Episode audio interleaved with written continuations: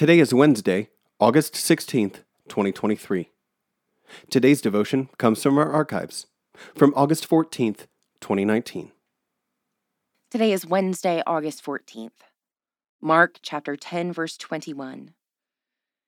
Jesus, looking at him, loved him and said, "You lack one thing.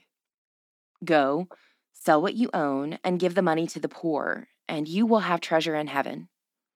Then come, follow me."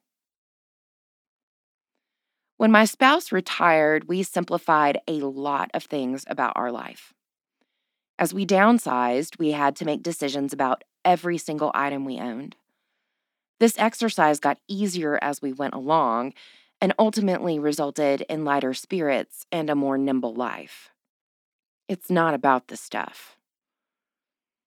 In this passage, Jesus isn't saying, "You can't have stuff. Stuff is bad."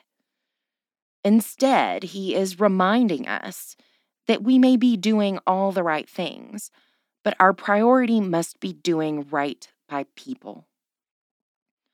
Far more important than possessions or earthly success, or even being a good person, is letting go of temporal things that keep us from loving God and neighbor.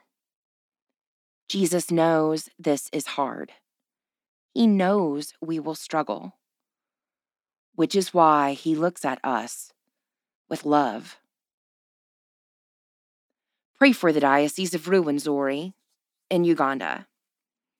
Moving forward, as we begin to steer into a new academic year, try doing a little cleaning out and clearing up of your own.